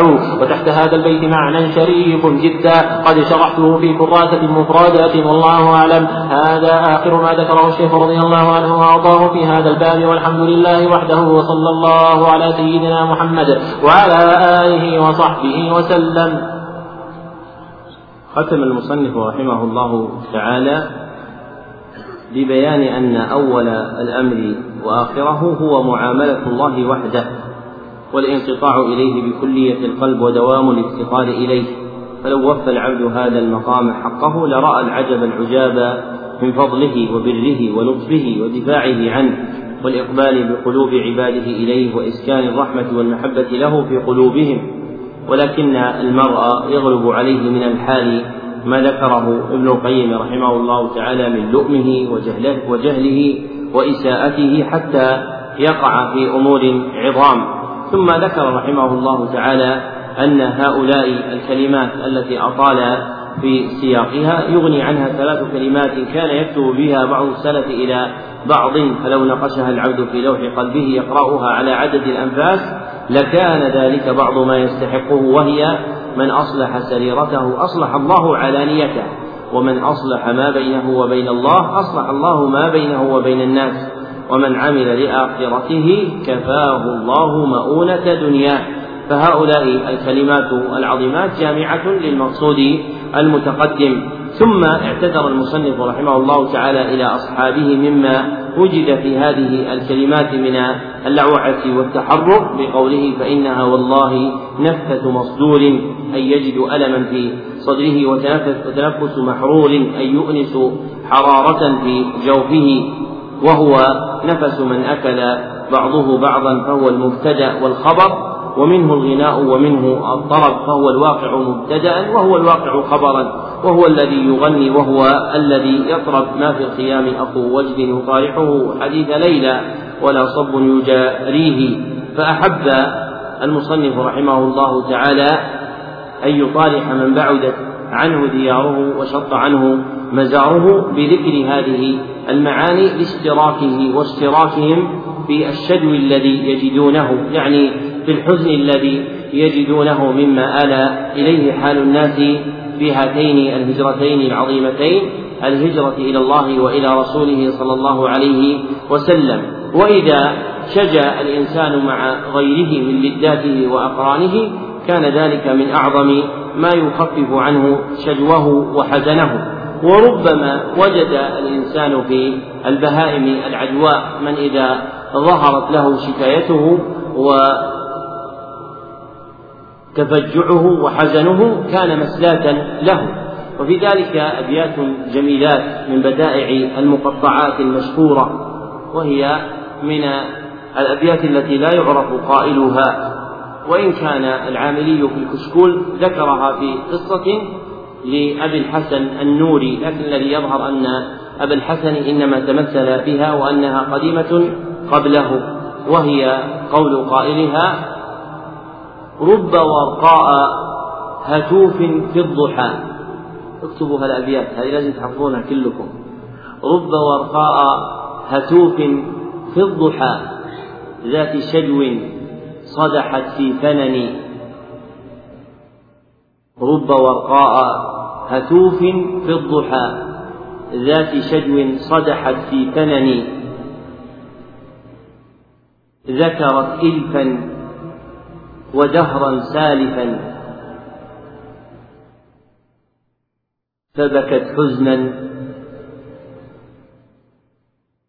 فهاجت حزني. فبكائي ربما أرقها. فبكائي ربما أرقها. وبكاها ربما أرقني. ولقد تشكو فما أفهمها. ولقد أشكو فما تفهمني.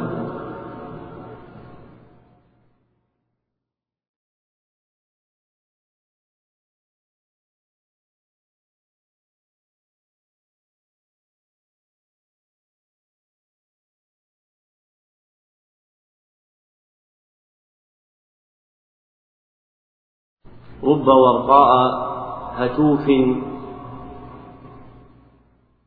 رب ورقاء هتوف في الضحى. ذات شجو صدحت في فنن يعني في غصن وهي حمامة. ذكرت إلفا ودهرا سالفا فبكت حزنا فهاجت حزني. فبكائي ربما أرقها وبكاها ربما أرقني. ولقد تشكو فما أفهمها ولقد أشكو فما تفهمني غير أني غير أني أعرف الجوى منها أظن في نقص في البيت. وهي أيضا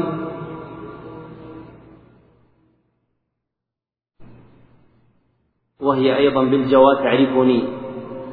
وهي أيضا الشطر الثاني وهي أيضا بالجوى تعرفني غير أني بالجوى أعرفها. الشطر الأول. غير أني بالجوى أعرفها.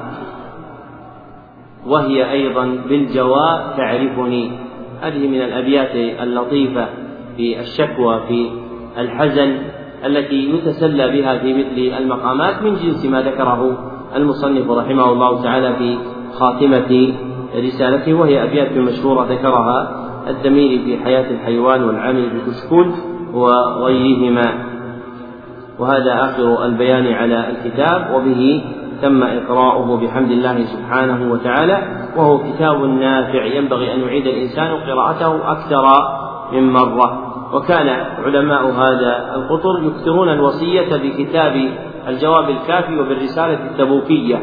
فلا ينبغي أن يقل قدر ما يقرأ أحدنا هذين الكتابين. أقل من ثلاث مرات فيقرأها ثلاث مرات فأكثر لما فيها من المنفعة العظيمة. أسئلة الدرس الثلاثة يقول هذا السائل كيف الجمع بين النصوص الواردة في إثبات إقرار المشركين بالربوبية والنصوص الواردة في إنكارهم البعث؟ الجواب عن ذلك من وجهين أحدهما أن يقال أن أن يقال إن إنكارهم البعث ليس كليا. فمنهم من يثبت البعث وهذا موجود في أشعار امرئ القيس وأمية ابن أبي الصلت وغيرهما.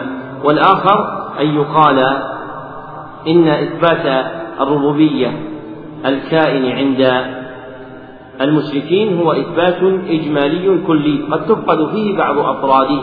كإنكارهم البعث فإنه من مفقود الربوبية التي زعموا أنهم مذعنون بها. ذكر هذا السائل يقول ذكر الخطيب يعني البغدادية أي أن يتحفظ طالب العلم ما أجمع ما أجمع على صحته من الأحاديث فما السبيل لمعرفة المجمع على ضعفه وصحته منها؟ سوى تنصيص العلماء على الإجماع. أما تنصيص العلماء على الإجماع بأن هذا الحديث مما أجمع على صحته أو أجمع على ضعفه فنزر يسير. وأما باعتبار الأصول فإنما في الصحيحين مجمع على صحته إلا ألفاظا يسيرة بينها العلماء. وما في الكتب المفردة في الموضوعات والأباطيل مجمع على وهائها إلا أشياء يسيرة. والذي ينبغي أن يعتمده الإنسان في الحفظ ما آل إليه أمر الناس. فإن كلام الخطيب كان في زمن مضى له حال غير حال اليوم. والذي اعتمده الناس من قرون أن يحفظ الإنسان كتاب الأربعين فعمدة الأحكام. فبلوغ المرام فرياض الصالحين. هذا يقول كيف يدرس التفسير؟ وهل يكفي في قراءة كتب السلف؟ وهل يكفي أخذه عن الكتب؟ اتفق في الدرس ما وقع جوابا من غير اتفاق على هذا السؤال. وعلم التفسير يدرس بآلة معينة ومتون مقدرة شيئا فشيئا لكن ليس منتهى علم التفسير هي هذه الآلة. ولكن وراء ذلك ما يهيئه الله عز وجل من أنواع الفتوح التي يجريها على العبد. في فهم كلام الله بالأسباب التي تقدم ذكر طرف منها في شرح الكتاب بعد صلاة العشاء. وغدا إن شاء الله تعالى يكون درس النفحة الحسنية في شرح التحفة السنية في علم الفرائض ويكون بعد المغرب اختبار كتاب شرح كتاب التوحيد. والحمد لله رب العالمين. صلى الله وسلم على عبده ورسوله محمد وآله وصحبه أجمعين.